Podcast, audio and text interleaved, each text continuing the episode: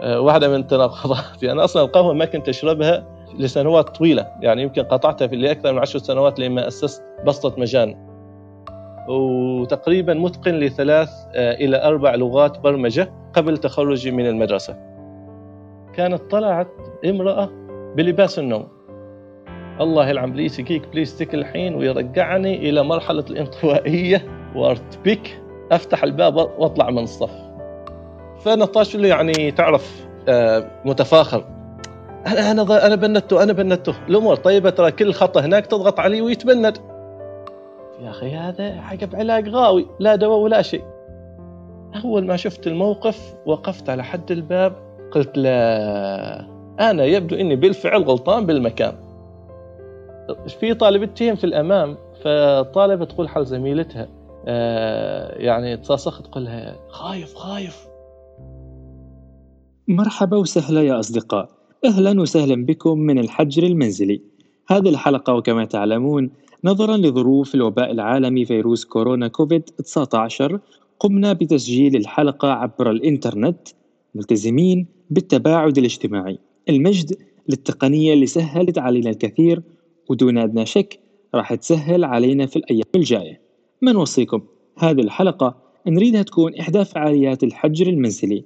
تكون جلسة استماع تشاركية بين العائلة لأننا نعتقد أنها ستوصل الكثير من الأفكار المختلفة من خلال ضيفنا جلال الحضرمي اللي راوغ التجارب واحدة بعد الأخرى. التجارب هذه كونت شخصيته وصقلت أفكاره وجعلت من جلال شخص يجمع بين التقنية والبرمجة واللغة الإنجليزية والمكتبة وريادة الأعمال والقهوة والبسطة. بالمناسبة تعرفوا البسطة؟ جلال راح يخبركم عنها. ومع جلال كل الوقت الملهم. آه، السلام عليكم آه، جلال. أهلا وسهلا ومرحبا. وعليكم السلام ورحمة الله وبركاته الأخ سامي. أهلا وسهلا بك وأهلا بالمستمعين الكرام. آه، جلال كيفك؟ كيف الحجر المنزلي والعمل من المنزل؟ إيش إيش التجربة اللي تشوفها الجديدة هنا؟ طبعا الحمد لله تجربة جديدة. هي تجربة جديدة ليست لي فقط ولكن للكثير منا مملوءة بالتحديات مملوءة بالتغيير. آه، الناس تعودت على العمل في فترة الصباح الحين لا ممكن العمل في فترات مختلفة. آه، تجربة العمل عن بعد حقيقة ستكشف في المستقبل أفكار جديدة. ربما تقلل من الزحام في الصباح ربما ستزيد من كفاءة العمل. وخصوصا في الحقيقة كثير من الشركات لا تحتاج. بعض الموظفين وجودهم يوميا في فترة الصباح. ولكن العمل عن بعد يسهل ذلك. فهي تجربة جميلة مملوءة بالتحديات ولكن في نفس الوقت فيها استكشافات واكتشافات كثيرة. صحيح صحيح. نتمنى نتمنى إنه فعلا هذه التجارب آه، آه، يعني وهذا هذا الفترة اللي إحنا حاليا نمر بيها يعني يكون يكون لها أثر في الفترة المقبلة يعني.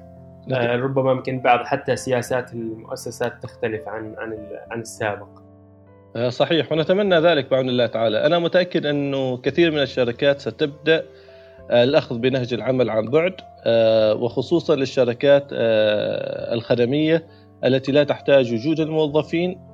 بالعكس أصبح الحين العمل فيه كفاءة أكثر فاعلية أكثر بسبب أنه العمل لم يكن لم لم يصبح محدود يعني في فترة الصباح. أصبح العمل ممتد في أي فترة ممكن العمل عليها. استخدام التطبيقات آه، التي تتابع العمل مهم جدا. يعني كثير من الشركات كانت تتابع ورقيا ماذا يعمل الموظف مؤشرات الأداء. الحين أصبح استخدام التقنية واستخدام التطبيقات المساعدة مسهلة بشكل كبير جدا لمتابعة العمل عن بعد. صحيح. هو الخوف عاد فقط إنه يتحول البيت أو المنزل إلى عمل مستمر يعني لأنه يعني ساعاتك تكون طويلة جدا وبالتالي يمكن الحياة الاجتماعية والصحية وغيرها من الأشياء ربما يمكن يغفل عنها الموظف يعني. صحيح وهذا يجي دور كل واحد منا. تحديد الأولويات آه، وقت العمل هو وقت للعمل ووقت العائلة هو وقت للعائلة آه، ووقت آه، أي أمر آخر يجب تحديده. طبعا تحديد الأولويات تحديد الوقت أصبح مهم جدا حتى لا يختلط. يعني لا يكون مع العائلة وهو يعمل أو لا يكون في العمل والعائلة معه. وبالتالي يضر العمل أو يضر العائلة. صحيح صحيح. طيب جلال بما إنه إحنا الحين نتكلم عن عن تجارب جديدة نعيشها في الأزمة الحالية يعني في أزمة كورونا أنت مريت بتجارب مختلفة. بس اللي اللي اللي شدنا يعني إنه هذا السؤال ربما يمكن الأهم. تخصصك غير بس من الصغر أنت تدرس أمور تقنية فتعلمت البرمجة مثلا تعلمت أشياء كثيرة في ما يتعلق بالجانب التقني إيش اللي يخليك إنك تمارس أو أو تخوض تجارب مختلفة في هذا الطريق؟ والله السؤال جميل جدا.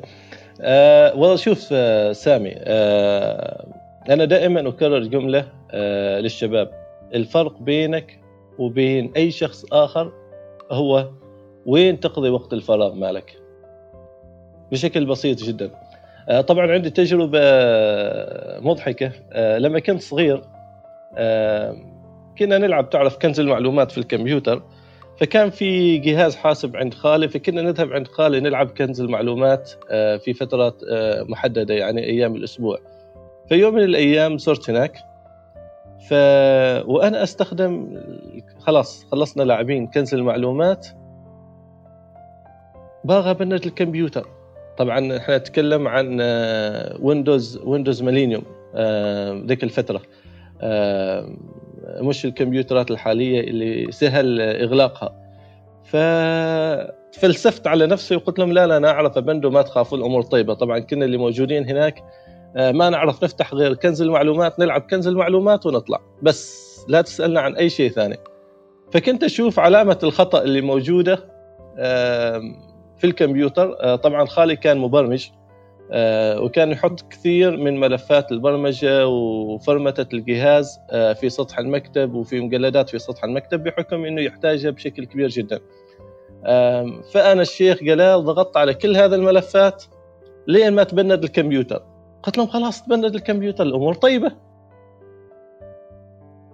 فلما طلعنا بعد كم ساعة اتصل اتصل بنا خالي يعني في البيت. ذيك الأيام طبعا هاتف البيت. فيقول كيف بندتوا الكمبيوتر؟ فانا طاش له يعني تعرف متفاخر.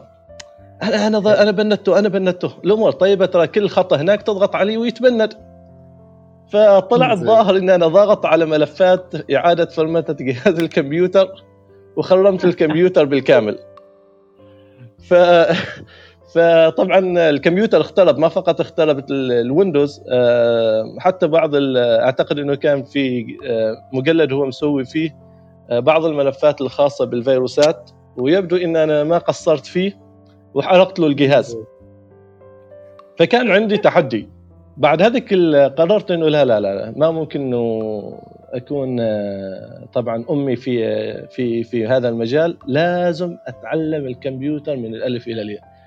فأحد التجارب أمانة اللي غيرت من طرق توجهي هو هذه التجربة. لأنه بالفعل هذه التجربة بعد الخطأ اللي عملته عرفت إنه لا لازم أتعلم الشيء كامل عشان المره الثانية ما أغلط الغلطة اللي غلطتها أنا الحين. فكان تحدي أيام المدرسة. أنت تتكلم عن طالب كنت في صف ثالث إعدادي. يعني بدخل الحين خلاص أول ثانوي اللي هي مرحلة الصف العاشر حاليا. فما كان في كمبيوتر في البيت.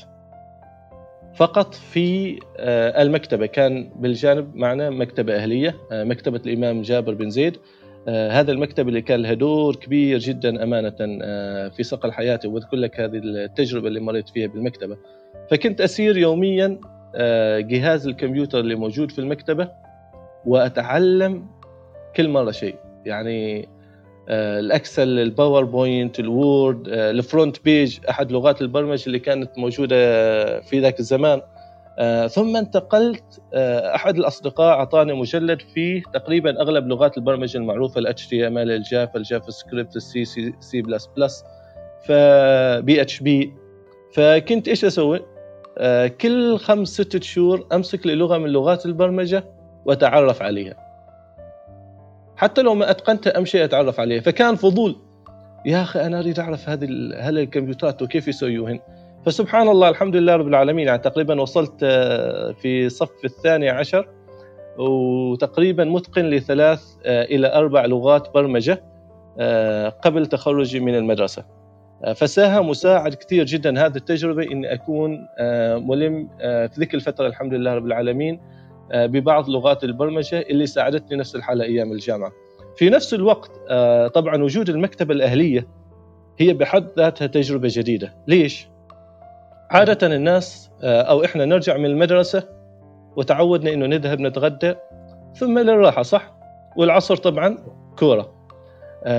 الجملة اللي أقول لك إياها الفرق بينك وبين الوقت الفراغ بينك وبين أي شخص آخر هو وقت الفراغ وين تقضيه انت تختار. إما إنك ترجع وتنام بعد بعد العمل أو ترجع وتقضيه في شيء آخر في القراءة آه، في تعلم شيء جديد. آه، أنا بالنسبة لي كان بعد المدرسة آه، وخصوصا إنه المكتبة كانت قريبة مني فكان أمين المكتبه الأستاذ خلفان معطني المفتاح المكتبة.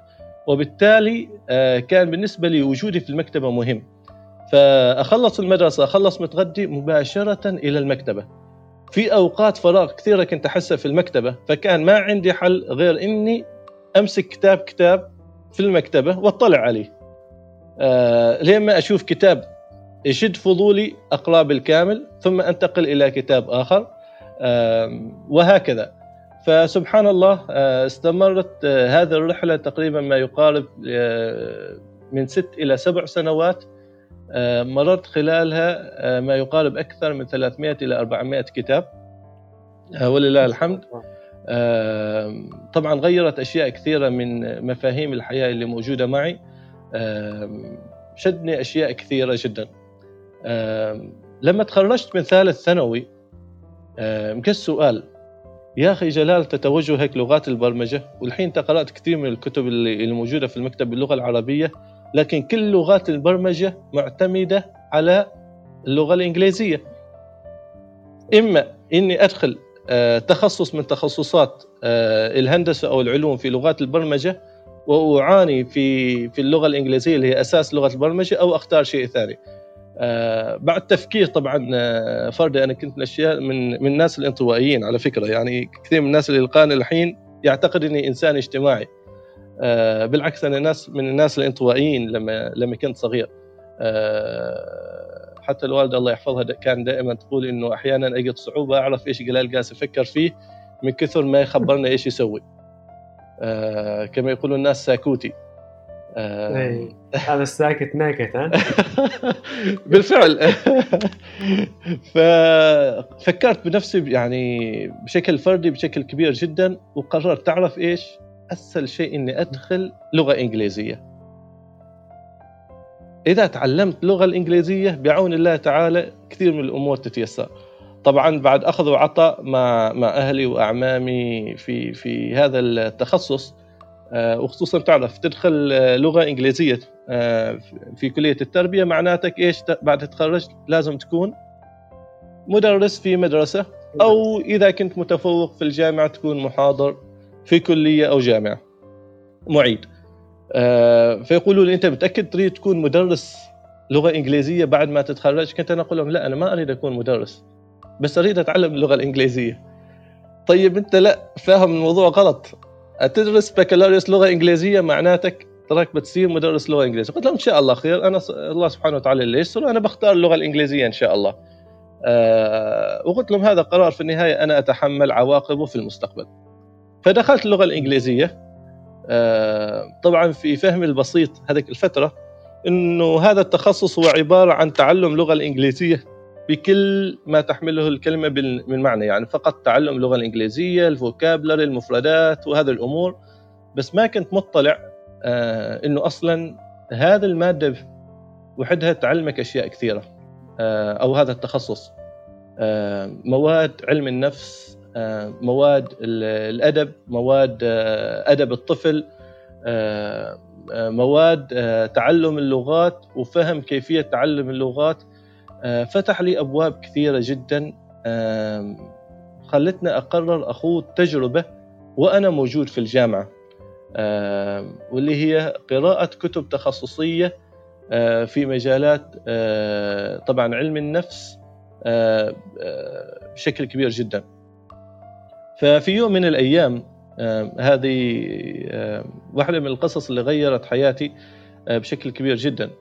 ففي يوم من الأيام أحد الدكاترة كانت الدكتورة ندى العجمي في أول يوم من أيام الفصل تقترح لنا كتب لقراءتها في الفصل. فذكرت كتابين Feel the Fear and Do It Anyway by سوزان جيفرز المؤلفة سوزان. والكتاب الثاني كان معروف لإيكهارت تولي A New Earth. طبعا واحد من الكتب الفلسفية العميقة جدا في فهم منطقة الراحة وكيفية الخروج من منطقة الراحة. ف شليت بعد ما طلعت من ال class من الصف رحت كارفور. مرة بوردرز واشتريت الكتب ورجعت البيت أقراهن تقريبا بعد أسبوعين رجعت للدكتورة قلت لها دكتورة خلاص أنا خلصت قاري الكتب اللي خبرتينا عنهن. فهي استغربت قالت أي كتب؟ قلت لها الكتب اللي نصحتيني feel the fear and do it وكتاب إيكهارت تولي آه قالت بس أنا خبرتكم قبل أسبوعين فقط يعني الحين بس خبرتكم. عشان تقريوهن لمدة أربع شهور القادمة. قلت لها لا أنا الحمد لله رب العالمين خلصتهن آه، طبعا هي ما كانت تعرف لأن أنا كنت آه، مناوب في المكتبة مكتبة الإمام جابر. فكنت متعود على القراءة. خلاص آه، أصبحت القراءة بالنسبة لي أمر معتاد علي. إذا مسكت كتاب ما فلت له لين أخلصه فقالت متأكد إنك خلصت الكتابين؟ قلت لها أيوه. فهي حبت تمتحن يعني فكانت تسألني بعض الأسئلة فبعد ما جاوبتها قالت تعرف إن هذا الكتابين أقترحهن آه، لفصول كثيرة للطلاب بس آه، أنت أول نعم. واحد يجيني بعد أسبوعين يقول لي خلصتهن. فكانت هي متفاجئة. آه، فقالت تعرف إيش؟ أنت لازم تدخل منظمات خارج عمان. فطبعا بدأت مرحلة جديدة بتكلم عنها لاحقا إن شاء الله في هذا الحوار. فكانت التجارب يعني من أيام المدرسة. تجربة البرمجة ثم العمل آه، كمتطوع في مناوب في في المكتبة. كان لها الدور الكبير والاساسي جدا في تغيير أشياء كثيرة في حياتي. لكنها كانت تضحية. يعني أنت لا تنسى إنه وقت اللعب وقت الكرة وقت العصر ووقت الترفيه كان بالنسبة لي آه، ما مهم ابدا. آه، وهذه الرساله دائما طبعا أقولها لكل آه، شاب أقابله إنه أنت تختار. بإمكانك في بعد بعد المدرسة أو بعد العمل أنت تختار. بإمكانك ترجع وتنام وترتاح أو بإمكانك تقضيه في وقت آخر. ال 24 ساعة اللي موجودة معي هي نفس ال 24 ساعة اللي موجودة عند أي شخص آخر. في نفس الحالة في أيام المدرسة عملت في مكتب تخليص المعاملات. آه، بحكم أني تعلمت البرمجة فكان من السهل أني أبرمج الكمبيوترات الحواسيب الآلية. فسهل أشياء كثيرة جدا في حياتي. هي بمجرد آه، قرار التجارب الحياتية وقرار إني لا أنا كل مرة لازم أخوض تجربة حياتية، طبعا خضت تجارب حياتية وربما في هذا الحوار آه، بنتطرق على بعض البعض منها. بس حبيت أركز آه، على أيام المدرسة.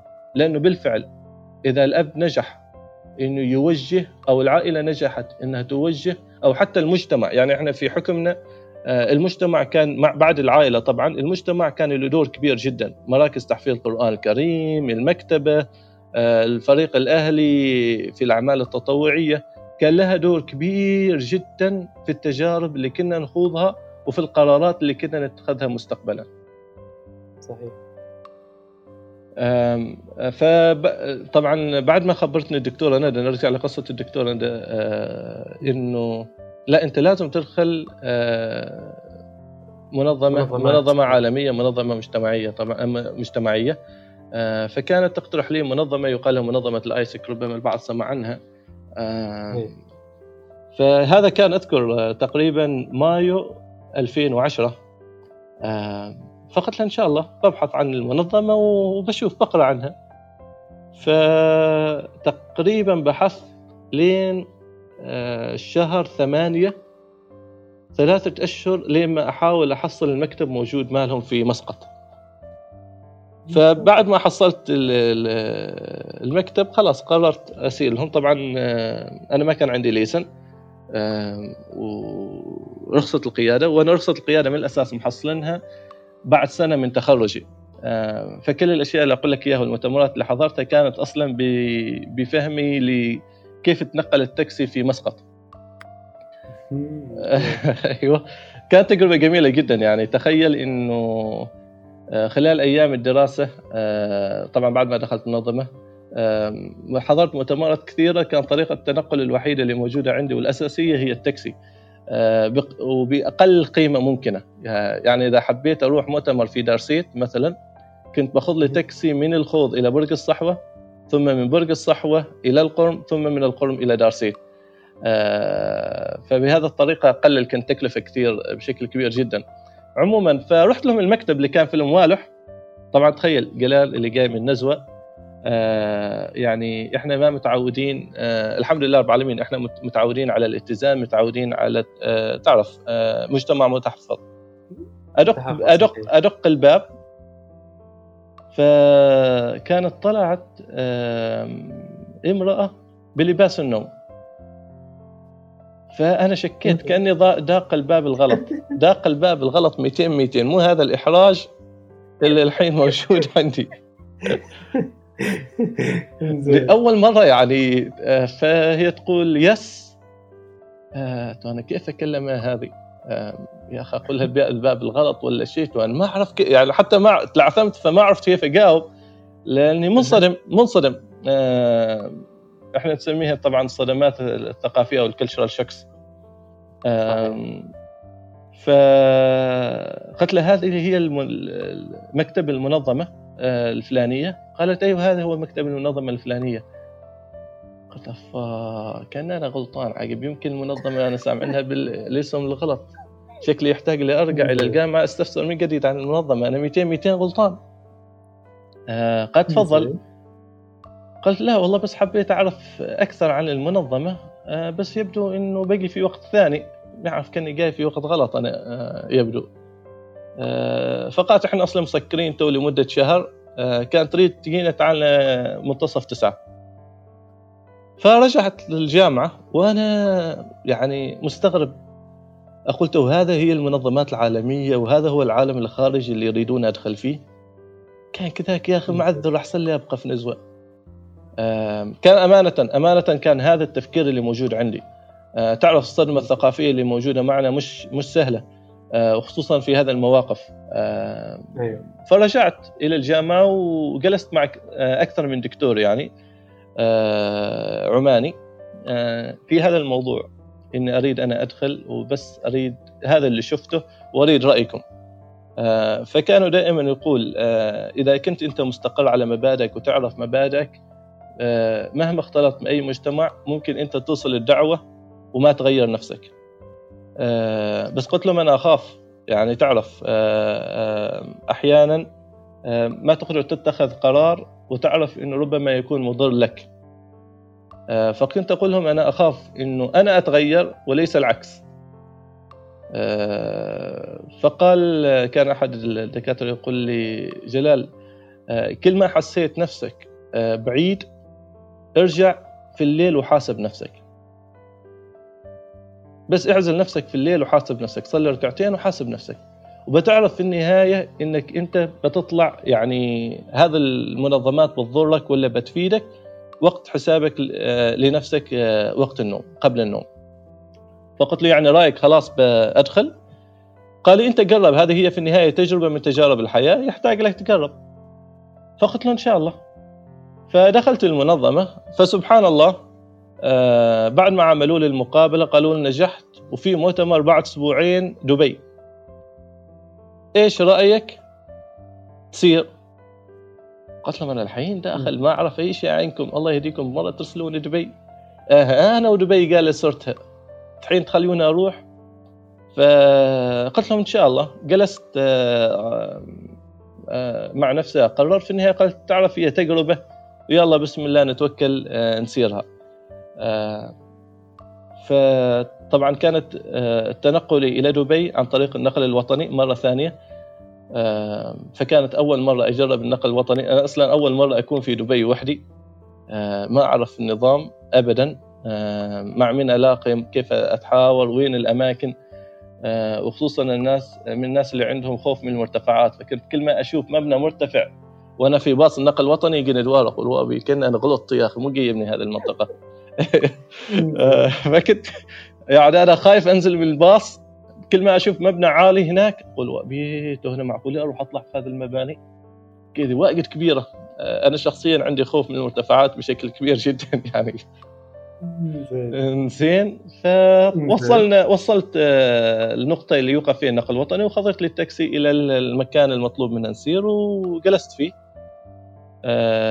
هذيك الليلة. اليوم الصباح اللي هو أول يوم من أيام المؤتمر دخلت القاعة هي قاعة مؤتمر كذا رايح متكشخ لابس لك مصر وريداش وما أعرف مو ولا أشوف أجانب فوق المنصة منصة المسرح ومشغلين أغنية وجالسين يسولفوا بعض منهم يرقصوا. أول ما شفت الموقف وقفت على حد الباب قلت لا أنا يبدو أني بالفعل غلطان بالمكان. آه رجعت خطوتين للوراء قلت شكلي بشرد ماشي غير الشردة وخلي شاردين على قولتهم ماشي غير هذا الحل. زين آه فرجعت خطوتين للخلف وطلعت من الباب خلاص فعليا مقرر إني لا لا, لا برجع برجع الله أنا أنا أول موقف ومشيناه ثاني موقف حاط صعبة يا أخي. اغنيه فوق المسرح ومؤتمر تو مالهم هلا صاحين ولا ما صاحين؟ فواحد من المنظمين شافني وأنا أطلع. يبدو إنه شاف الصدمة يعني. ما أقدر أقول لك كيف كان وجهي. متغير الألوان وكل شيء يعني. كنت منصدم منصدم بشكل مهول جدا. فشافني وأنا أطلع.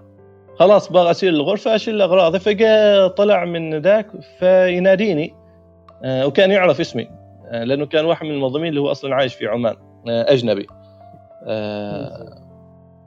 فقال لي وين ساير؟ قلت له والله رايح أشيل الحقيبة وراجع البيت. فقال لي أنت تضحك تمزح؟ قلت له لا لا لا اسمح لي ما أمزح وحدي. دخلت هناك ما شفت مؤتمر كأني غلطان. آه قال لي لا لا لا يعني أنت تمزح؟ قلت له لا لا والله ما أمزح رايح رايح شال لنا الحقيبة متوكل. أشوف لي متى ساعة النقل الوطني وشارد عنكم. قال لي تو أنت جلال جاي من هناك ولهنا وواصل ومن أول موقف كذاك تطلع أنت ما شفت العالم بعدك. قلت له كان كذاك العالم. لا لا اسمح لي أنا بعذر منه العالم خليني في بلادي. فقال لي انصحك نصيحة طبعا كان واحدة من الأشياء. قال لي شوف خذ الشيء اللي يفيدك وينفعك واترك الشيء اللي ما ينفعك. فقلت له يا أخي يحتاج لأفكر فيها. قال لي هو طبعا لأنه كان عايش في عمان كان يعرف بعض التعاليم الإسلامية والدينية. فهو جاب لي إياها ما أعرف حس إنه هي النقطة الوحيدة اللي ممكن يقدر يغويني فيها ويخليني أجلس. فقال لي أنتم ما عندكم في تعاليم الدين هذا الشيء؟ إنه الأشياء المفيدة أنتم تأخذوها وهي ليكم وكذا. يعني طبعا باللغة الإنجليزية. فقلت له أيوه. فقال لي اذا هذا فرصة لك إذا شيء ما عجبك خلال هذا اليوم أنا سامح لك تروح اليوم الثاني. قلت له خلاص. آم آم لا بس بنجلس. دائما يوم واحدة ما مشكلة بنصبر.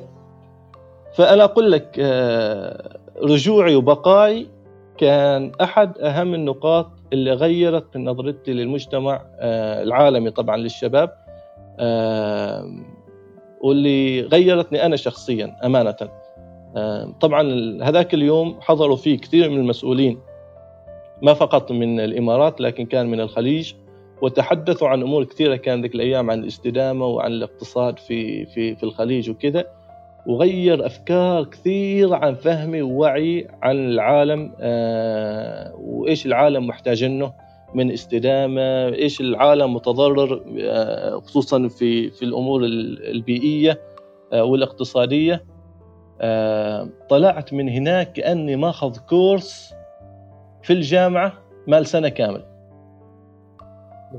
أمانة. وهو بس اليوم الأول.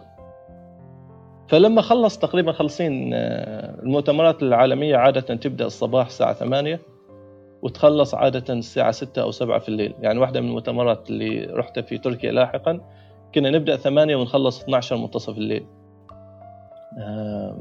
فكانت مؤتمرات ثقيلة جدا فإيش اللي صار؟ جاني هذا الشخص بعد الساعة 7 قال لي جلال كيف؟ قلت له بدون بدون مجاملة كاني خضيت مادة كاملة في الجامعة لمدة سنة. قال لي كيف يعني؟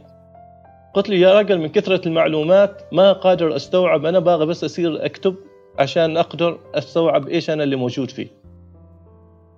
فقال يعني كيف بتجلس الأيام؟ فقلت له لا إذا كان كذاك آه، أنا بحضر والأشياء اللي ما تعجبني بستاذن منك بطلع من القاعة. آه، طبعا بحكم إنه هذه المؤتمرات كانت مؤتمرات شبابية آه، فكان عندهم وقت الفراغ اللي هو إحنا نسميه ال warming up sessions اللي هي الجلسات عشان تنشط الشباب وهذه الأمور بين محاضرة ومحاضرة. كنت أطلع من القاعة وأخليهم وحدهم ثم أرجع بعد ما يخلصوا من التدريب التدريب اللي هم سووه. لأنه التدريب كان مختلط وبالنسبة لي كنت ما أحب آه، بقائي فيه. آه، لكن بقية المحاضرات والورش التدريبية كنت أحضرها. آه، طبعا شخصيا رجعت من عمان بعد هذه الدورة. يمكن كلمت أغلب زملائي في الجامعة أرجوكم دخلوا معي إنه اللي جالس يصير إحنا بعيدين عنه. وإذا بالفعل نريد نكون أمة قوية لازم إحنا نتحكم بهذه المنظمات ولازم إحنا يكون لنا رأي قوي آه، في المؤتمرات العالمية. لكن لو كنا بقينا هنا أمانة ما بنقدر نغير ما بنقدر نراوي الناس أي شيء آخر. فرجعت عمان آه، وكان لي قرار نهائي إنه من اليوم ورايح. طبعا أنا أتكلم كان هذا الموضوع 2010 فكان لسه باقي لي سنة واحدة في الجامعة. آه الحمد لله هذا القرار خلانا أتخذ قرار حضور المؤتمرات العالمية والمحلية آه أثناء دراسة الجامعة. آه طبعا كان التحدي إنه معناتك تغيب عن محاضرات كثيرة آه في في الجامعة. لكن الحمد لله إنه كثير من المؤتمرات لو تلاحظها حتى حاليا تكون في أيام الإجازة الأسبوعية أو إنها تبدأ يوم الخميس وتخلص يوم الأحد. آه، ربما كثير من الشباب ما يعرفوا هذا الشيء. آه، كثير من المؤتمرات خصوصا العالمية آه، تكون أيام الإجازة الأسبوعية. تبدأ الأربعاء أو الخميس وتنتهي أيام الأحد والاثنين. الحمد لله حضرت تقريبا أكثر من ست مؤتمرات عالمية في آخر سنة يعني في الجامعة. كان كان واحدة من الأشياء اللي كنت أسويها كنت أحيانا أسير أشتغل لي وظيفة معينة مترجم أحيانا إذا تعرف الألعاب الشاطئية 2010 إذا تذكرها. كنت معلق مذيع صوتي. فكنت أقرب أي شيء أهم شيء أقرب وفي نفس الوقت أحصل تجربة جديدة يعني. تجربة جديدة وفي نفس الوقت كانت بالنسبة لي وسيلة أحصل عائد مادي عشان أحضر مؤتمر جديد خارج خارج عمان. آه، فكنت مثلا يعني حدا من الشباب كان يقول لي جلال أنت تضيع وقتك مو تصير تسوي مذيع صوتي. قلت له تعرف يعني هذيك التجربه أول شيء عرفتني إلى لأن كنت مذيع صوتي للفروسية. عرفتني إلى نوع جديد من الرياضه ما كنت أعرف عنه اللي هي الفروسية. الشيء الثاني كانت مكسب مادي. أنت طالب جامعة آه، فأي دخل جديد ليك هو مفيد لك لأنه مساعد ومسهل لك في حياتك أثناء الدراسة. صحيح. فالحمد لله رب العالمين كنت أجمع مبالغ معينة آه، اليوم تلقاني بعد ما جمعت المبلغ هذا الأسبوع أسبوع أسبوعين جلال في المؤتمر أو الورشة الفلانية سواء كان داخل عمان أو خارج عمان. أهم شيء أهم شيء لا تجلس في البيت. يعني كان عندي قاعدة لا تجلس وتروح تنام. ترجع البيت أوكي مع أهلك ممتاز. لكن ترجع تنام لا ترجع تنام. هي أيام خمس سنوات وتمضي أيام دراسية. لكن بعد الخمس سنوات بيكون عندك آه، مهمة جديدة إقناع. المسؤولين في الشركات الكبرى إنها توظفك أو إنها تستقبلك حتى من الأساس كباحث عن عمل. فبنائك لنفسك أيام الجامعة بالنسبة لي كان قرار مهم جدا. بنائي لنفسي أيام الجامعة قبل أن أدخل السوق مهم جدا. لذلك الحمد لله رب العالمين يعني بعد ما تخرجت تقريبا شركتين اتصلت قالت تخرجت كنت أقول لهم أيوه فيقولوا عقدك جاهز إذا حاب تجي توقع تعال. قلت لهم بس أنا طيب ما قدمت لكم. قال لا عرفناك من المؤتمر شفناك أكثر مرة في عدة مؤتمرات وخلاص نعرفك. آه فكانت هذه الرسالة دائما أقولها للشباب. اثبت نفسك اثبت وجودك. خمس سنوات دراسية. هي يعني طبعا آه، في تجارب مختلفة. لو لو تجي تشوف التجربه الأجنبية آه، تجدهم يدرس سنة أو سنتين ثم آه، يأخذ سنة كفترة راحة. أيوه يروح يشتغل في دولة من دول آه، الخارجية. يعني دولة ليست دولته. إحنا هذا النظام ما موجود معنا. يعني إحنا ندرس خمس سنوات بالكامل. وإذا عندنا برنامج تدريبي بندخله بندخله في الصيف شهر أو شهرين. وخصوصا هذه البرامج في الفترة الصيفية هي عادة ما تكون ما تكون كبيرة جدا. لأن فترة الصيف أغلب الموظفين ماخذين إجازة. الأعمال اللي موجودة أعمال بسيطة فما نتعلم منها أشياء كثيرة صحيح. إلا ما ندر من الشركات آه صحيح. آه هذه نقطة مهمة جدا آه التجربه الأجنبية آه لما تتكلم عن طالب تخرج بعد خمس سنوات أحيانا يكون حتى ست أو سبع سنوات آه لما تجي تشوف السيرة آه تجده آه بعد الفصل الثاني من السنة الثانية أخذ فصل كامل وسافر الدولة الفلانية آه، أو سافر الدولة الفلانية أو سافر دولتين آه، أو سافر عدة مؤتمرات ومنظمات مجتمعية واشتغل فيها. آه، فهذا هذا هذا النقطة كانت مهمة جدا جدا بالنسبة للتفريق. يعني كثير من الشباب يقارنوا ويقولوا إيش الفرق بين التجارب. آه، اللي لاحظته يعني أعطيك مثال بسيط في مؤتمر آه، تركيا كان طبعا 10 أيام. المؤتمر من 8 للساعة آه، إلى الساعة 12 من الساعة 8 الصباح للساعة 12 منتصف الليل. فكنا ننام من الساعة واحدة ونص إلى الساعة خمسة نقوم نصحى خمسة ثم خلاص تتريق وتتجهز عشان تبدأ سبعة ونص. في جلسة من الجلسات كنا مسوين دائرة فيها تقريبا عشرة أشخاص من دول مختلفة. فكان السؤال الأول إيش اللغات اللي موجودة عندك؟ آه فتخيل هذا السؤال المحرج إيش اللغات اللي موجودة موجودة معنا إحنا؟ العربية اللغة العربية واللغة الإنجليزية. فجاوب الأول قال أربع لغات وجاوب الثاني وقال تقريبا آه، ثلاث لغات. وخطفوا كل واحد أقل أقل واحد منهم كان ثلاث لغات. وأنا تقريبا كنت عند آخر الدائرة. آه، فجالس أقول يا ربي تو أروح أقول لهم لغتين. تو من هنا أجيب لغة جديدة. آه، فحسيت أمانة بالنقص بشكل كبير جدا إنه آه، على كثر اللغات اللي موجودة معنا في عمان. يعني تخيل اللغة السواحلية اللغة البلوشية لغات الجبالية والكمزه لكن إحنا فقط تعودنا على لغتين لا أكثر. اللغة العربية والإنجليزية نمشي بها. صح وما نخرج خارج منطقة الراحة. صحيح صحيح. يعني لو جيت قلت حال واحد تعلم البلوشي أو السواحيلي قليل منا بيتقبل هذا الموضوع. آه. فلما وصل دوري يعني كنت محرج. فقلت لهم اللغتين اللغة العربية واللغة الإنجليزية. فيقولوا that's it you don't speak any other language يعني لا ما تتكلم لغة ثانية في بلادكم. فقلت له لا لا في بلادنا موجودة لغات اللغة البلوشية واللغة السواحلية وكذا.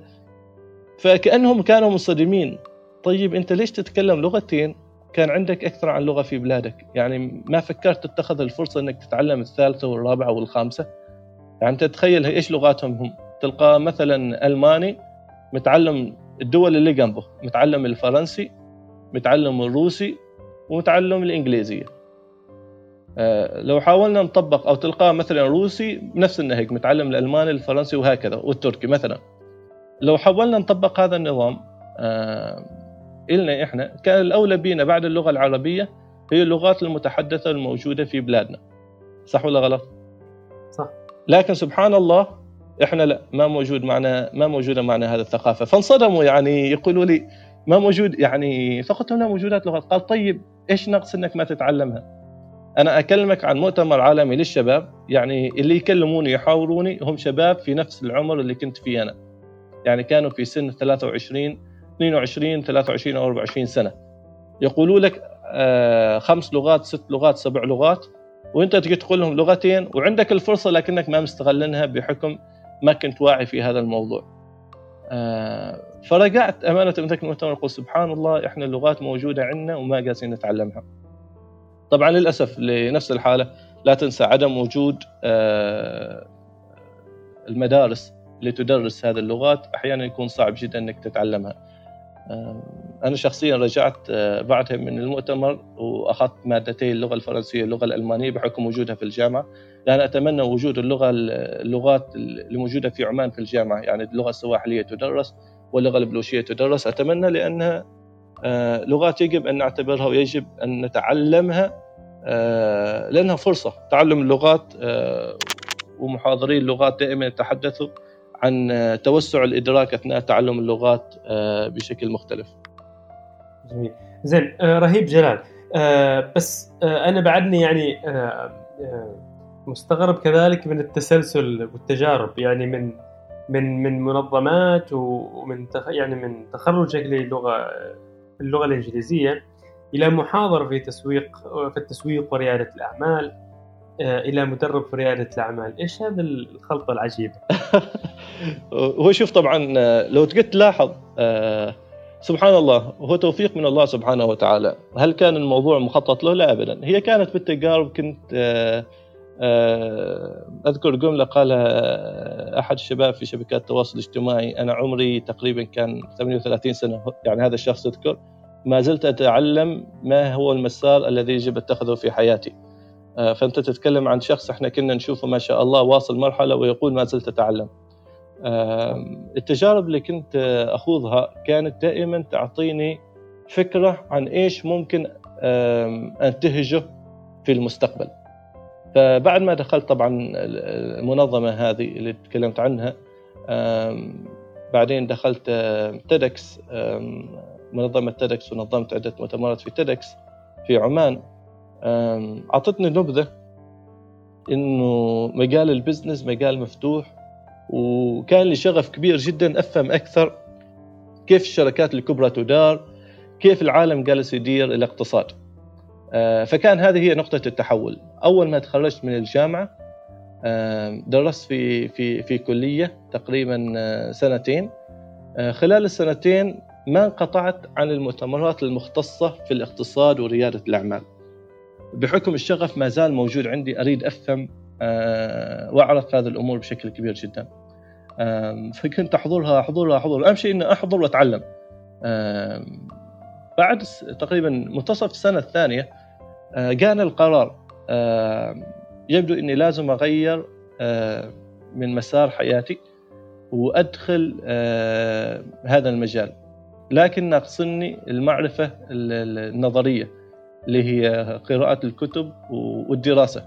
طبعا أنا حضرت المؤتمرات واحتكيت برواد الأعمال واحتكيت بأصحاب شركات لكن ما زلت ما تعلمت آه، كثير من الأشياء المتعلقة بالتسويق بالمالية وهذه الأمور. فقررت أدرس الماجستير. فأذكر رحت عند العميد. فأقول له دكتور أحمد نعمان الله يحفظه. فأقول له دكتور أريد آه، أدرس ماجستير إدارة أعمال. كان ذاك الحين مفتوح آه، في الكلية آه، بشراكة مع أحد الجامعات الأمريكية. فشافني قال لي أنت لغة إنجليزية مين لك دخل في إدارة الأعمال؟ يعني منصدم. آه، وهو ما كان يعرف إن أنا كنت أحضر مؤتمرات وورش في في مجال التجارة. فقال لي مستحيل هذا المنطق مستحيل يركب.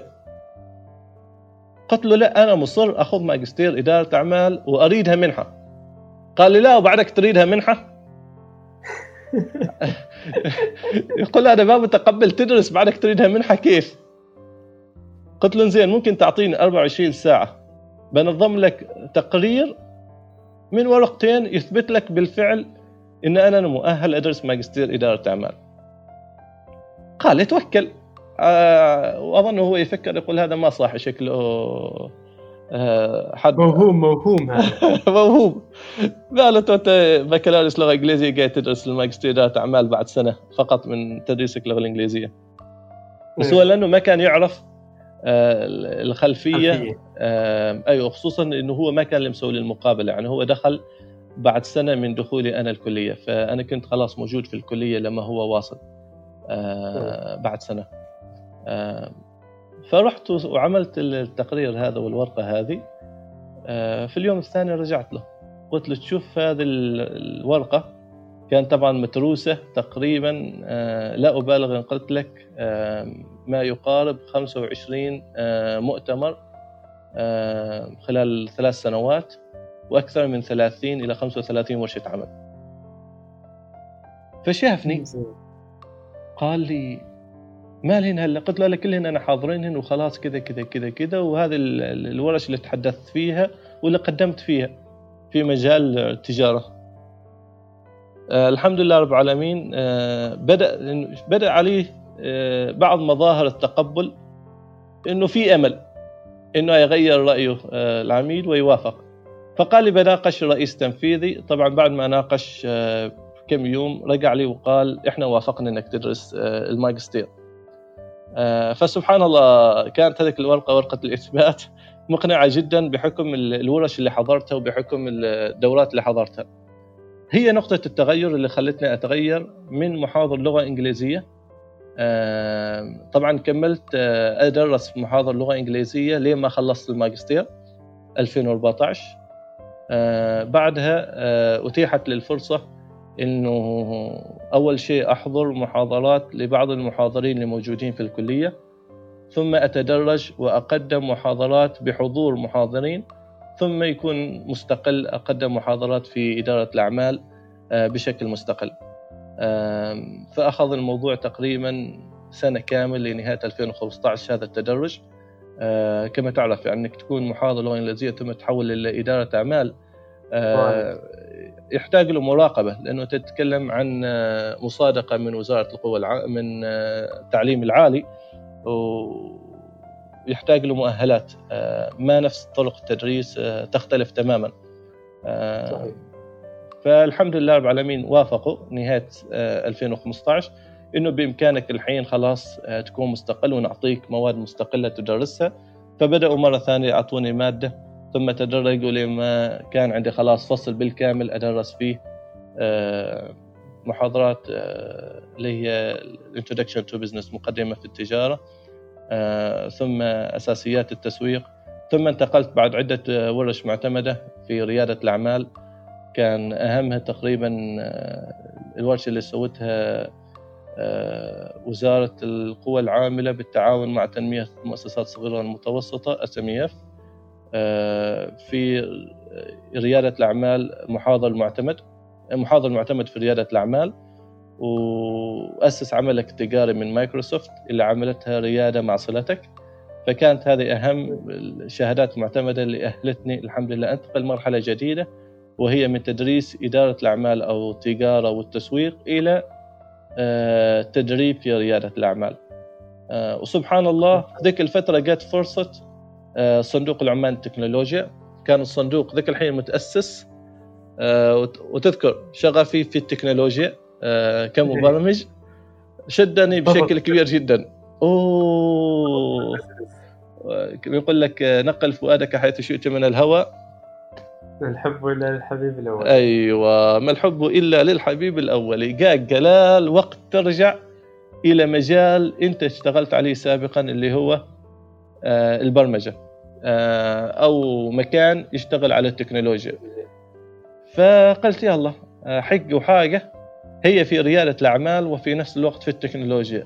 يعني كيف شغفين مالك يكونوا موجودين في مكان واحد هذه فرصة ابدا ما تتعوض. صحيح. فمباشرة قدمت للوظيفة. الحمد لله رب العالمين توفقت و يعني وتم قبولي ان اكون مدير البرامج في في صندوق العمال التكنولوجيا مسرعه الوادي فخلاص بعدها أصبح الموضوع كله مرتبط ومتعلق بريادة الأعمال. تركت الترجمة تركت اللغة الإنجليزية يكاد الحين بالكامل. وركزت آه، طبعا بعد تخرجي من آه، الماجستير بالكامل في ريادة الأعمال. طبعا في نفس الوقت كان عندي قرار إنه تدريس تدريس آه، ريادة الأعمال ما نفس الخوض في تجربة ريادة الأعمال. فكنت دائما أحس بنقص لما أدرس إنه هل جلال بالفعل جالس يدرس الشيء الصحيح؟ لا تعرف أنا ما قربت ذيك الفترة ما قربت ريادة الأعمال. آه لذلك آه سبحان الله جتنا فرصة. آه مثل ما خبرتك دائما التوفيق من الله سبحانه وتعالى. آه أنت اسعى والتوفيق من الله سبحانه وتعالى دائما. آه ف شريكي فهد أذكر جاني بعد ملتقيات الشباب العماني آه من رؤية الشباب. فكنا دائما اننا نتحاور. طبعا فهد كان يحضر المؤتمرات الندوات العالمية لكن في مسار مختلف تماما عن المسار اللي أنا كنت متخذينه في المؤتمرات العالمية. طبعا هو كان يحضرها مع المؤتمرات العربية آه، خصوصا مع طارق السويدان وبالتالي معرفته وفهمه ووعيه بالوطن العربي كان أكثر مني بكثير. فكنا لما نلتقي يقول جلال زين ليش هذا ما موجود في عمان؟ كيف إحنا ممكن نسوي شيء آه، يربط الشباب وبإمكانهم يقودوا الحوارات ويديروا الأفكار في مكان مثل ما ما يحدث في هذه المؤتمرات العالمية. فكنا نتحدث كثير لين ما جت فكرة آه، مقهى بسطة مجان ذيك الأيام كنا نريد نسميه حتى يعني مقهى فكر لكن وجدنا إنه المسمى آه، ما يتناسب مع الانطلاقة المستقبلية اللي كنا نريدها فسمينا بسطة من الآية القرآنية آه، وزاده بسطة في العلم والجسم. وفي نفس الوقت من المفهوم العماني للبسطة المتعارف بيننا يعني إيش هي البسطة. فأسست بسطة. آه، بعد تأسيسي لبسطة أذكر طبعا خلاص أنا كنت في الصندوق. آه، داخل ذيك الحين الصندوق. أذكر بعد فصل رجعت إلى الكلية فدخلت عند العميد فقلت له يبدو إنه يحتاجنا نغير كثير جدا في المادة. آه، فكان يقول لي كيف؟ قلت له بعد خوضي لريادة الأعمال اكتشفت بالفعل إنه اللي إحنا ندرسه صحيح لكن الواقع يحتاج له أشياء أهم من اللي إحنا ندرسه. في أولويات محتاج الطالب يفهمها قبل أن يتخرج. فكنت معطينهم بعض الملفات واتخذت قرار هذيك الفترة إنه أقدم هذه الورش آه، بشكل مكثف آه، ولو مجانا لأنه بالفعل آه، الطالب يعتقد أشياء كثيرة وسهلة لكن ريادة الأعمال آه، يبدو أنها أصعب مما يتخيل الكثيرين. طبعا هي جميلة ممتعة لا يخفى على كثير من من الناس متعتها. لكن صعبة بشكل ما يتصور.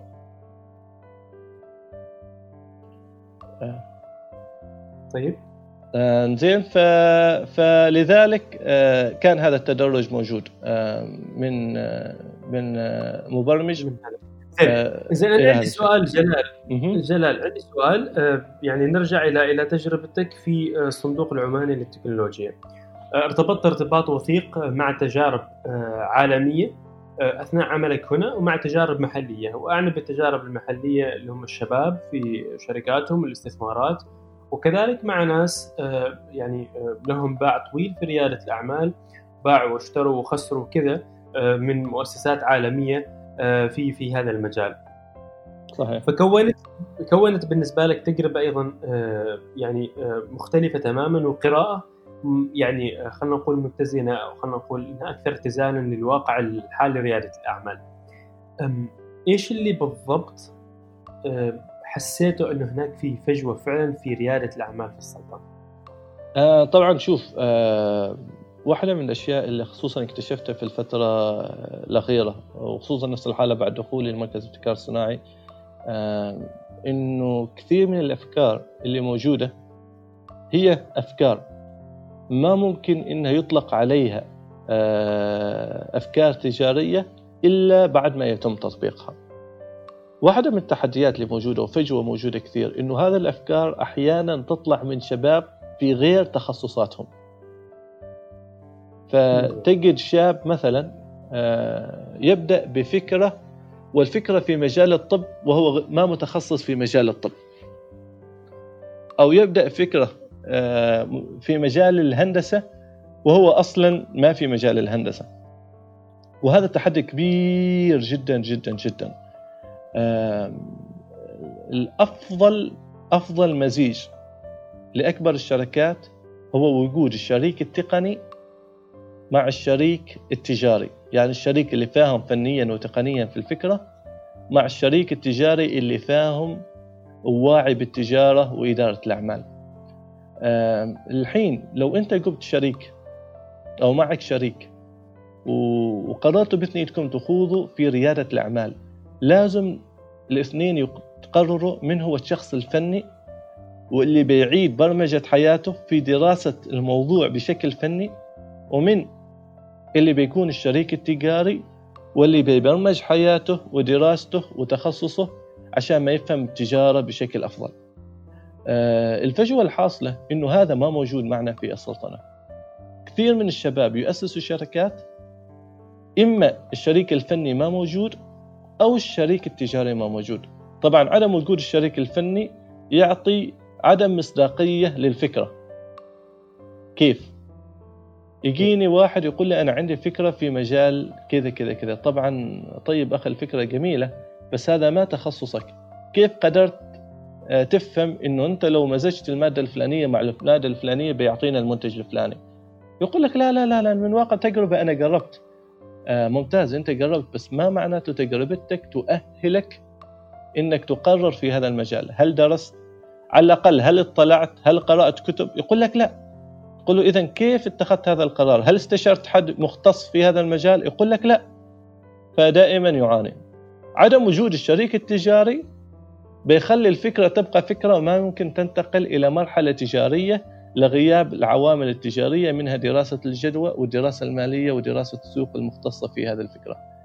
فهذه الفجوة هذه أهم أنا شخصيا أجدها أهم فجوة وهي رسالة كل رواد الأعمال.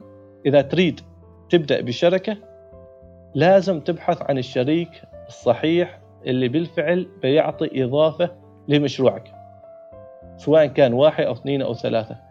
وثم بعد ما تحددوا مهام وبعد ما تعرف خبراتهم يتجه كل واحد لمنفعة الفكرة يدرس الشيء المهم بالنسبة للفكرة. يعني أنا أعطيك مثال بسيط في بسطة مجان. فهد يحب كثير القهوة ومختص ويفهم في القهوة مع الدكتور سعيد آه، دكتور سعيد آه، الصقري أنا شخصيا كنت ما أفهم في القهوة. يعني أنا بالنسبة لي القهوة أصلا ما كنت أشربها. آه، آه، واحدة من تناقضاتي أنا أصلا القهوة ما كنت أشربها آه، لسنوات طويلة. يعني يمكن قطعتها في لأكثر من عشر سنوات لما أسست بسطة مجان تم تأسيسه. بس شركائي كانوا فاهمين وواعيين بأنواع البن والقهوة وهذه الأمور. وبالتالي لأن أنا كنت محاضر أصلا في ريادة الأعمال فكان واجبي ومهمتي أني أركز في الدراسات التجارية الخاصة بهذا الموضوع. واترك لشركائي المختصين في القهوة يبحثوا ويدرسوا في هذا الموضوع في موضوع القهوة. لكن ما عذر للطرفين إني أنا كشريك تجاري أدرس القهوة وأفهم القهوة وإنه شريك الفني يدرس التجارة لأنه في النهاية إحنا مكملين لبعض وغياب واحد منا مضر. بالتالي لازم نكمل بعض وندرس مهارات بعض. صحيح. آه هو اللي بالفعل ساعدنا للنمو. بشكل كبير جدا. هذا الفجوة الفجوه الأولى. الفجوة الثانية هي المعرفه طبعا الحين دخلنا في رأس المال الجريء في السلطنة خلال الثلاث سنوات الماضية من 2017 معرفة وادراك القوانين رأس المال الجريء عند الشباب ضعيف جدا. آه، طبعا لا يلام بحكم عدم آه، وجود ورش كثيرة مختصة في هذا المجال في الفترة الحالية. ونفس الحاله أنت تتكلم عن ثلاث سنوات لسه إحنا ما زلنا في مرحلة النضوج. نحتاج أقل شيء سنتين لثلاث سنوات لما يحدث أول تخارج. بعد ما يحدث أول تخارج من شركات تقنية ربما يبدأ الوعي يزيد.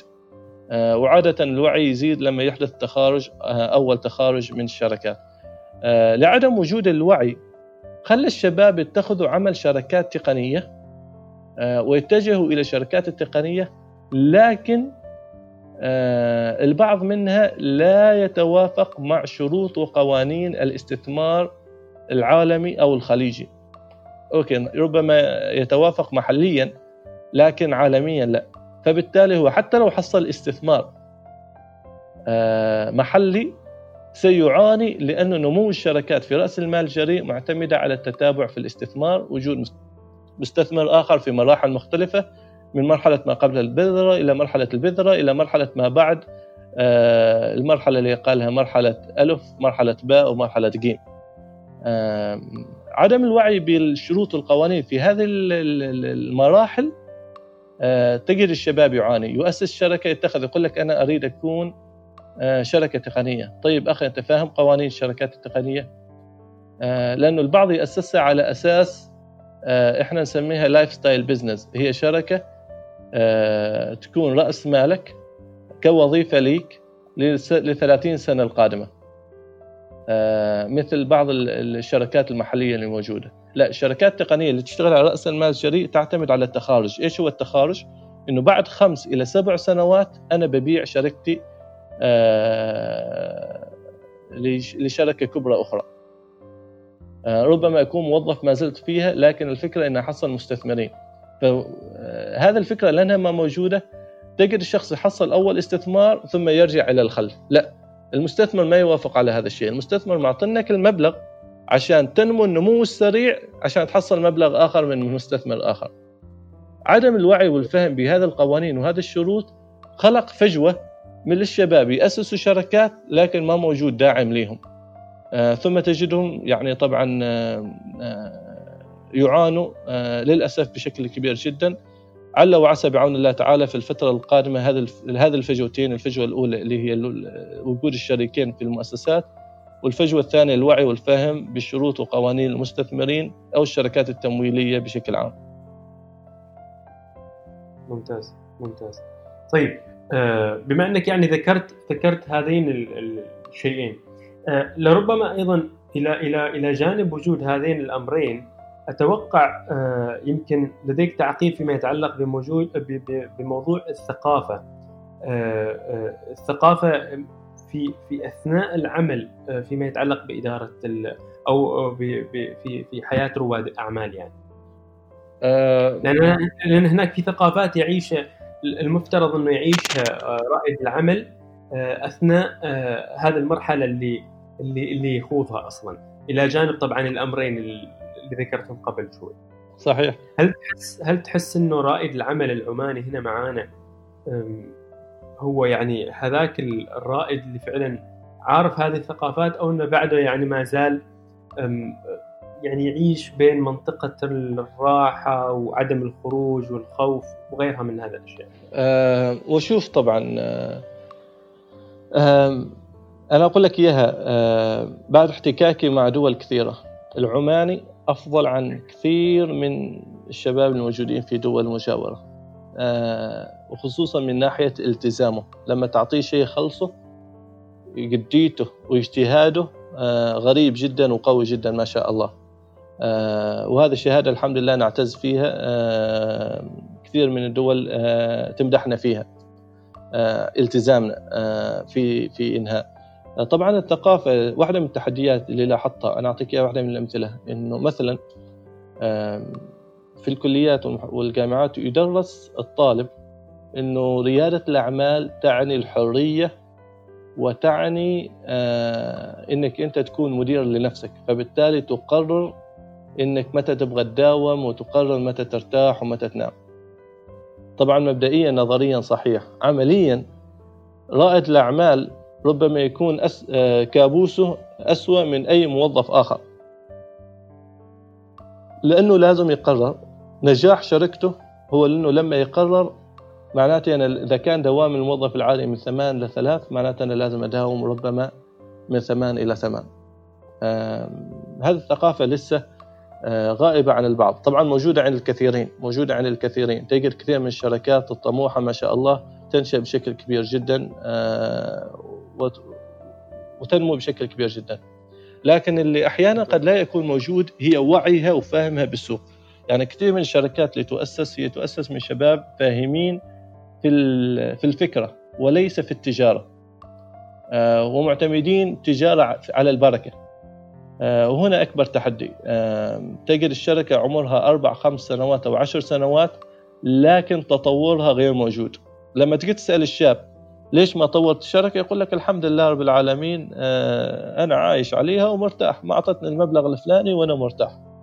آه، فهنا يجي سؤال التحدي. طيب أنت عارف ربما يصير شيء معين أو كارثة معينة لا قدر الله أو أزمة معينة في السلطنة لأنك ما وسعت في مدارك البزنس مالك في التجارة مالك قد تجد نفسك محصور باللي الحين تسويه وبتتضرر بشكل كبير جدا. آه مثل الحين مثل الإزمة اللي إحنا وقعنا فيها كثير من الشركات تضررت آه يعني تأكيد شركة عمرها أكثر من 10 إلى 15 سنة ومتضررة بشكل كبير جدا. آه السؤال الأهم آه، هل هذه الشركة حسبت حسابها؟ آه، هل وسعت في مدارك الأعمال التجارية مالها؟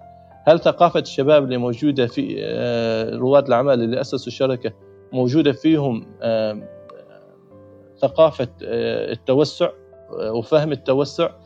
أنت أتيحت لك عشر سنوات إلى 15 سنة في مرحلة رخاء. إذا ما توسعت فيها فمعناته في أي إزمة تضرب السلطنة أنت أول المتأثرين. ليش بتكون أول المتأثرين؟ طبعا السبب أنك أنت ما وسعت من الأساس في مرحلة الرخاء مدارك آه، التجارة مالك. فهذه نقطة مهمة جدا. طبعا طبعا الأشياء اللي ذكرت لمنطقة الراحة. منطقة الراحة في في نقطتين بذكرهن لاحقا عن منطقة الراحة. واحدة من التحديات في منطقة الراحة هي عدم تقبل للآراء الأخرى. يعني أنا كثير من الشباب اللي يجون الحين آه، بحكم وظيفتي أن أستقبل رواد أعمال يعرضوا أفكارهم. آه، لما جاء أقول له إنه فكرتك جيدة لكن القصة ألف باء جيم دال تجده يصبح دفاعي واندفاعي بشكل غريب. لا لا لا لا لا أنا فكرتي أفضل فكرة. يا أخي والله ما قصدي أي شيء بس قصدي أنت لو طورت ألف باء جيم دال فيها ممكن إحنا نقبلك للاستثمار. تجده يرفض يرفض رفض آه، وهذا طبعا يدلك إنه هو ما خارج من منطقة ما قادر يتقبل الخروج عن مدارك آه، اللي موجودة موجودة معه. وهذا أكبر تحدي أحيانا إحنا نواجهه كممثلين لجهات استثمارية. عدم تقبل الشباب. يعني مسوي الفكرة وما أريدها تتغير ولو درجه واحدة طيب يا أخي أنت تتكلم مستثمر. المستثمر إذا أنت ما يت يعني فكرتك ما تتوافق مع شروطه آه، ما بيوافق ليك. ابدا. فهذا هذا التحدي التحدي كبير جدا. بس برجع لك آه، على نقطة آه، منطقة الراحة سامي. إيه. طبعا أنا أقول لك يا منطقة الراحة واحدة من الأشياء اللي أتمنى أتمنى كل شاب يفهمها و وما فقط يفهمها يقربها. لأنه بالفعل تعمل تغيير تغيير كبير جدا. آه، تقريبا آه، قبل تسع أو عشر سنوات كنت أعاني آه، من آلام في المعدة. لسنوات طويلة جدا وكان أهلي يعانوا كثير معي. يعني كل شهر شهرين لازم لازم لازم أروح المستشفى. قال مو في بطنه. آه، يمكن أكلمك من عام 99 ل 2010 آه، في 2010 الفترة اللي قرأت فيها الكتب اللي خبرتك عنها آه، بدأت أول اطلاع حالي لمنطقة الراحة. وفهمي لمنطقه الراحة.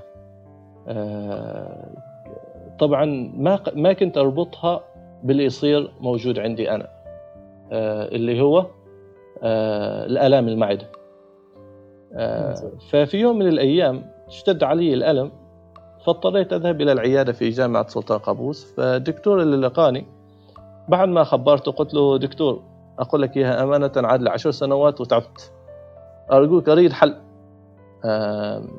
فبعد الدكتور بعد ما فحص وكذا وعرفوه قال لي تقريبا أنت عندك آه، أعراض القولون العصبي. قلت له زين مو دواء باغي دواء حالها. ريحني وفكني آه، أرجوك. قال لي هذه دواها بسيط. قلت خلي عنك تو أنا عشر سنوات الله يهديك. تقول لي أنت تو دواها بسيط. عقبت وهنا هذا عشر سنوات تقعد تقول لي دواء بسيط. قال لي هذه دواها ما موجود في الصيدلية. قلت هذه بعدها عقب. دواء بسيط وما موجود في الصيدلية. كيف كذا؟ قال لي جلال أنت درست آه، أشياء بسيطة في علم النفس.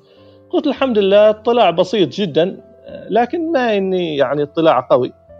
قال لي شوف هذا يتع... الألم يجيك بسبب عدم تحكمك بالخوف والقلق اللي موجود عندك. وبالتالي لأنك ما متحكم بكل قلق آه، يوصل عندك آه، ربما يزيد هذا القلق ويأثر عليك آه، ويسبب لك هذا الألم. قلت له زي أول مطلوب قال المطلوب بسيط. إذا قدرت تتحكم بالقلق اللي موجود عندك وقطعت طبعا بعض المحفزات اللي هي المأكولات اللي تسبب الغازات وهذه الأمور قطعتها فأمورك طيبة. قلت له يعني كذاك بس. قال لي بس كذاك. قلت يا أخي هذا عقب علاج غاوي لا دواء ولا شيء. فرجعت وبدأت أقرأ في منطقة الراحه طبعا بشرح بشكل بسيط آه، سامي إذا تسمح لي. آه، منطقة الراحة إيش هي؟ طبعا منطقة الراحة هي المنطقة اللي الإنسان يكون مرتاح فيها. طبعا إيش هي المناطق اللي إيش الإنسان يرتاح؟ الإنسان يرتاح للشرب الانسان يرتاح للأكل للنوم آه، للمجتمع المحيط به يعني العائلة. يعني لو قلت حال الشاب مثلا آه، أنا الحين آه، بمنع إنك ما تأكل لمدة أربع أيام أول شيء بيشعر فيه الإنسان إيش؟ بالقلق آه، بالخوف.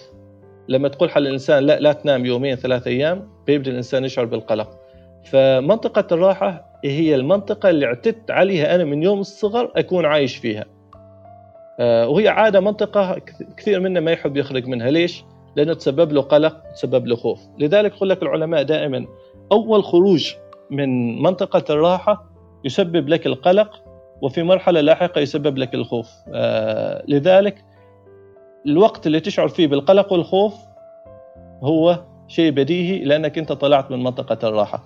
آه مثل الحين. يعني كثير من الناس الحين تعيش في قلق وخوف بسبب الأزمة اللي صايرة الحين. آه يقول العلماء بقائك في منطقة الراحة يمنعك إنك تعمل كثير من الأشياء. ليش؟ لأنك أنت عشت في منطقة يعني تخيل هذه المنطقة آه، غرفة من غرف البيت وأنت عايش في هذيك الغرفة طول حياتك وما طلعت تشوف الغرف البيت الأخرى.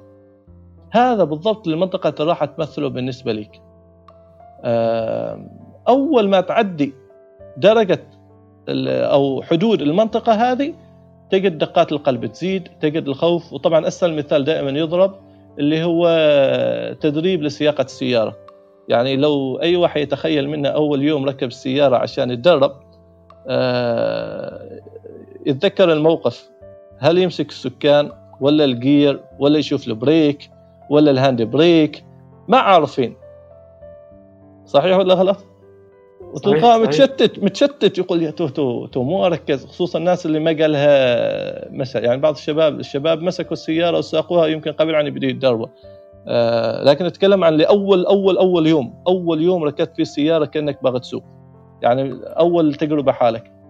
آه بعد مرور الوقت تلقى الشاب يسوق ماسك العصير ولا البيبسي في يديه وجالس يتكلم آه، بسماعة الهاتف ويمكن يكون قال رجل على رجل وهو يسوق بعده. صح. كيف وصل إلى هذه المرحلة؟ هي هي ببساطة خروجك من منطقة الراحة لا يعني غلط بالعكس. آه، عشان تتعلم مهارة جديدة لازم تمر تخرج منطقة الراحة وتمر بالقلق وتمر بالخوف وتتعود وتمارس وتمارس وتمارس. يعني كم مرة تدربت بالسيارة؟ عشان ما تتقن آه، قيادة السيارة وتجيب قيادة السيارة اللي كانت ما موجودة في منطقة الراحة مالك إلى منطقة الراحة آه، وتصبح جزء من منطقة الراحة. خض عليك يمكن بعض منا آه، أنا تجربتي في قيادة السيارة كانت تجربة غير جيدة. يعني 11 تراي في خمس سنوات.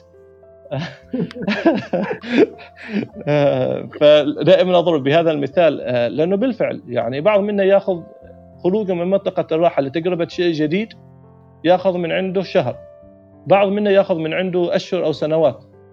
لكن لا يعني هذا الخروج آه، غلط أو غير مهم. لا خروجك هذا من المنطقة وتجربتك ومعاناتك هي أساس صقلك وتعلمك. آه، فطبعا رجعت البيت وبدأت أقرأ في في في في في هذا المفهوم. فوجدت بالفعل إنه أنا كان كل ما اتضايق اقيس واجد أوهم نفسي بهذا الضيق ويجيني آلام المعدة. بعد ما تعودت الحمد لله رب العالمين أكون بارد يعني ما أحاول إني ما أعصب آه، ما أتنرفز بشكل سريع. وجدت بالفعل إنه التحكم هذا أعطاني الفرصة إني أفكر بشكل أفضل وبشكل مريح أكثر. وبالتالي اتخاذي للقرارات أصبح أيسر وأسهل بدون آلام معده من هذه التجربة الحمد لله رب العالمين آه، بالفعل الالم اختفى يكاد آه، نهائيا آه، ما يرجع إلا في فترات بسيطة قل في السنة مرة يمكن أو في السنة أو في السنتين مرة ولله الحمد من هذه التجربة. فجتني مهمة كنت هذا المهمة إنه كل ما دخلت فصل جديد أخبر كل الطلاب بهذا المبدأ.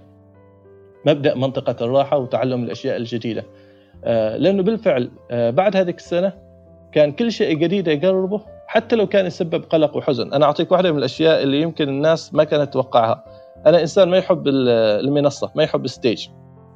إذا وقفت في ال stage على فكرة إذا وقفت في ال stage من الخوف آه، تلقاني محمر ويمكن اتصبب عرق ويمكن تلقاني شوية وينغمى علي. بالمناسبة. زين. و... وتخيل تخيل يعني شخص انطوائي مثل ما خبرتك أنا إنسان كنت انطوائي 100% انطوائي 100% آه لين السنة الأخيرة في الجامعة. آه طبعا هذا التغيير حدث بعد ما كلمني هذا الدكتور بديت في منطقة الراحة ولازم أتغير. آه فبعد ما تخرجت دخلت الكلية أول يوم يعني تخيل أول يوم أدرس فيه. دخلت الصف قلت حال الطلاب السلام عليكم. فرد الطلاب عليكم السلام. يا سبحان الله الله يلعن بليس يجيك بليستيك الحين ويرجعني إلى مرحلة الانطوائية. وارتبك أفتح الباب وأطلع من الصف. تخيل الموقف تخيل الموقف. أول day يوم دراسي اللي هو يسميه الطلاب اليوم الأول انطباع الأول ليش؟ للمعلمين ال first impression إنه هذا صحيح. هو الانطباع الأول اللي ناخذه من المعلم من هذا المعلم. هذا المعلم يخاف خويف زين مرعب. تعرف عن الكلمات اللي الطلاب يأخذوها. الشيخ. قال يطلع لك من الصف من الربكة ما عرفت أقول لهم غير السلام عليكم how are you وطلعت برا. وأنا في المخطف طبعا كان اليوم الأول في التالي كان المخطف مليء بالطلاب اللي يدوروا آه، الصفوف مالهم. جالس تفكر تو أنا جالس ومتعلم منطقة الراحة وفي النهاية أطلع. لازم الحين أقرر هذا القرار.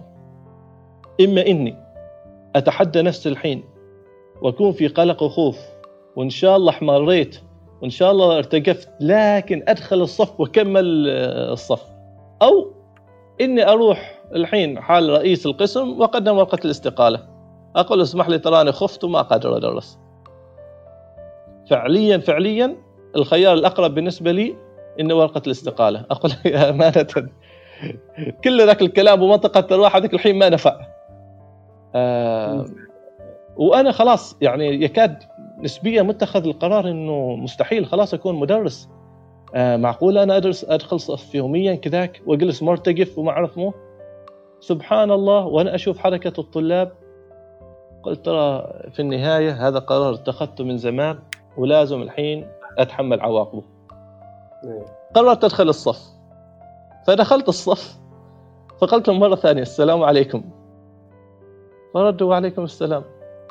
how are you قالوا الحمد لله we are fine how are you وما زلت مرتبك. في طالبتين في الأمام فطالبة تقول حال زميلتها آه يعني تصاصرت تقول لها خايف خايف. خلاص يعني عارفين الطلاب اني خايف. فأنا شفته فسبحان الله سمعتهم فقلت لهم والله إني أقول لكم خايف. لكن قبل أن أبدأ الصف بشرح لكم ليش أنا رجعت الصف. فشرحت لهم منطقة الراحة. وسبحان الله أول ما بدأت آه، بالشرح عن منطقة الراحة زال الخوف بالكامل وكملت الصف على النهاية وأنا مرتاح. بعد ما خلصت الصف طلعت من الصف قلت يا سبحان الله إيش إيش اللي صار؟ ليش كنت بادي بخوف وبادي بهلع؟ آه وانتهيت؟ لا عادي بالعكس طالع مرتاح عادي والأمور طيبة. آه فاكتشفت بالفعل إنه تحدي الخوف والقلق ما يتم إلا إذا خرجت من منطقة الراحة للراحه اعتبرتها الانطوائية وانه لازم أكون إنسان مجتمعي أكثر. آه من حينها حاولت إني أدخل آه، برامج يعني أقدم ورش واقدم محاضرات حتى لو ما كانت آه، حالي بس عشان أطرد فكرة الانطوائية. لما وصلت؟ الحمد لله رب العالمين إنه ما عندي مشكلة أدخل الصف وأنا ما خايف. لا أخفيك. إلى الآن إلى الآن أحيانا ما زلت أطلع إلى منصة وتجيني فكرة الانطوائية وفكرة الخوف لكن الحمد لله رب العالمين تغلبت عليها بشكل كبير جدا. السبب فهم فهم منطقة الراحة. الفهم مش بالكلام الفهم يحتاج له آه ممارسة. ممارسة. ممارسة. يعني كم من الورش والمحاضرات اللي عملتها آه لين ما وصلت إلى مرحلة إني أوكي يمكن ما أخاف. فكان هذا أحد الدروس اللي كنت دائما آه، كانت واحدة من المهام اللي اتخذتها آه، في حياتي إني ما أدخل صف أو محاضرة أو فصل إلا واخبرهم أول شيء عن منطقة الراحة إنه بالفعل غيرت غيرت بشكل كبير جدا آه، من شخصيتي من إنسان انطوائي لانسان مجتمعي غيرت من الأشياء اللي أعملها. يعني أنا لو لو ذيك اليوم قررت وقلت لا بستقيل خلاص ما كنت بقدم ورش ما كنت بكون مدرب آه، ما كنت ما كنت بكون جلال اللي أنا الحين فيه آه، الحمد لله رب العالمين. فكان فكان هذا الدرس درس مهم. في هذه الفترة هذا الدرس زادوا درس آخر اتخذته كان من الشيخ خلفان العيسري الله يرحمه. يمكن كثير من الناس تفهموا عجلة الحياة. كان الشيخ خلفان دائما يكرر هذا الموضوع اللي هو التوازن بين عناصر الحياة. الدين العلم العمل المجتمع العائلة الترفيه. آه، فيقولنا فكان دائما يقولنا يعني ارسم ارسم دائرة عجلة في حياتك وقيس. آه، وين أنت آه، مقصر فيه. إذا مقصر في الدين إذا ابذل جهد أكبر هذا الأسبوع أو هذا الشهر في هذا الموضوع. إذا مقصر في العلم إذا ابذل أكثر في العلم. إذا مقصر في الترفيه إذا أعطي نفسك وقت للترفيه أو العائلة أو المجتمع. فكانت هذه الدائرة الثانية اللي بالفعل آه، اتخذتها منهج آه، بعد فهمي ومعرفتي منطقة الراحة ليش هي المرتبطات؟ لأنه أشياء كثيرة آه، إحنا ما نريد نقربها لأنه تعودنا على شيء معين. يعني تلقى في شباب دحاحين ما شاء الله عليهم الله يحفظهم لكن غير العلم والعمل ما يحبوا شيء آخر. يعني تقول لهم خلا نترفه يقول لك ما أريد. طيب خلا نطلع يقول لك ما أريد. آه، طبعا ما أريد لأنه هو عايش في منطقة راحة معينة. هذه المنطقة هي كل وكل اهتماماتها العلم والعمل. طبعا شيء طيب بس إذا دائرة الحياة ما متزنة في خلل في حياتك لازم تتزن فيه. جميل جميل جميل جميل. شكرا يا أخي يا جلال. آه، الحديث معك آه، طبعا ما نبغى نقصره نبغى نطوله لكن لأنه ملتزمين يعني بالأوقات ولكن حديثك صراحة جميل جدا. أنا أشكرك شكرا أشكرك. شكرا جزيلا. وهذه التجربه تقريبا هي التجربة الأولى انه نحن نسجل أونلاين بما أنه في الحجر المنزلي أنت بعيد وأنا بعيد. فتجربه بالنسبة لي أيضا جديدة ولكنها ممتعة. إحنا كنا متعودين إنه نستضيف الضيوف معنا في الاستوديو وندردش معاهم وناخذ ونعطي يعني وجها لوجه بس لأنه الحين كل الوضع آه، عن بعد فاضطرينا إن نسويها عن بعد يعني. بالفعل تجربة جميلة جدا. شكرا شكرا آه، سامي وأعتذر مرة ثانية ربما أطلت الحوار والحديث لا بالعكس الحديث معك شائق وجميل جدا وممتع صراحة شكرا. وأكيد إن شاء الله في, في, في الأيام الجاية بنلتقي وجها لوجه بعد ما إن شاء الله تزول هذا الغمة بإذن الله. بعون الله تعالى، شكرا شكرا لك سامي، شكرا جزاك الله خير. شكرا يا سعيد مع السلامة.